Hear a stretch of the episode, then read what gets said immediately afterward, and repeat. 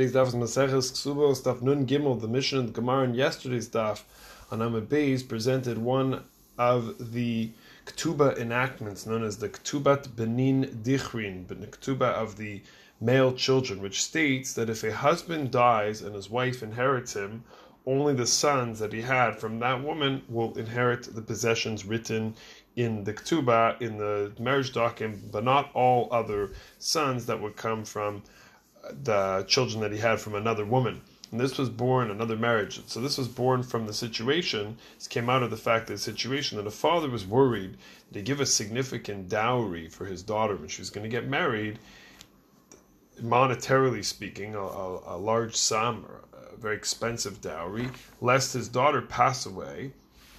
And when that would happen, when the daughter passes away, the husband's going to inherit all of her possessions.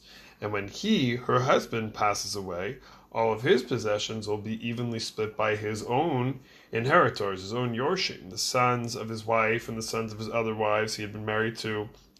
Therefore, what's going to end up happening is that's going to be the grandchildren are going to actually be splitting this with children born from other marriages. So this is what's this is what's the idea behind the Takana HaKtuba, the whole Ketubah enactment, you have the Nedunya, this is the dowry, and all the monetary obligations of the husband towards his wife, these will be given solely to her sons and not split among all the inheritors of her husband.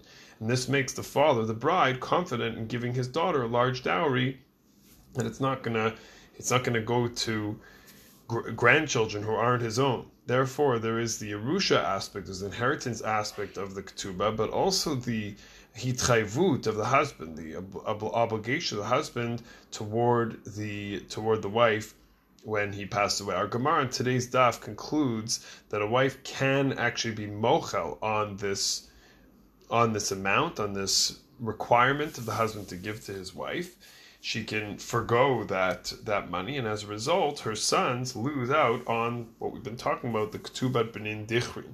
So let's understand this whole picture better with the help of the Rishonim. Come to Tosfos Rid and explains based on the concept of when one person, let's call him Ruvain, Ruvain is Mechayev, a second person, let's call him Shimon, obligates Shimon to give money to a third person, let's call him Levi. So second person, Shimon, calls the shots, and at his will, he can actually forego, forgive on this obligation, which would go back up to the first person, Ruvain, enabling him to not have to pay a penny to the third guy, Levi. Therefore, when the ketubah, when this marriage document is given to the wife, there's a built-in hitchavut. There's a built-in requirement here to give the husband's possessions to the sons. So the wife is actually the owner now of this chov, of this requirement, of this obligation, and her mechila, her forgiving of it, releases her husband from his obligation, since he was the one who pushed his wife, was mitchayev his wife, to give the, the money to their sons.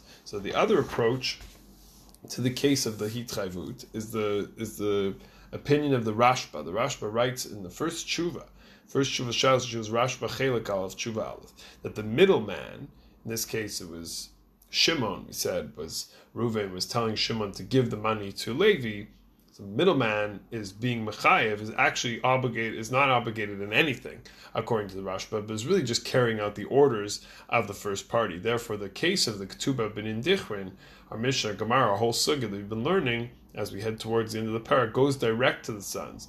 But the enabler, the enabler of this is the wife who gives it to the sons. Therefore, when she is forgiving that obligation, she's mochel, that chov, there's nothing to give them the point of this is to show the importance of the ketubah, the importance of, of what the ketubah does, and the institution of ketubah, and how important it is. We're studying this masechta, the power given to the wife in the marriage to protect her. In other words, the ability for the wife to actually forgive, to be mochal, and she can actually. We'll see this uh, again, the beginning of the next parak in the in the Mishnah emphasizes the protection of the institution of marriage in halacha, and the relationship is real and it has true ramifications.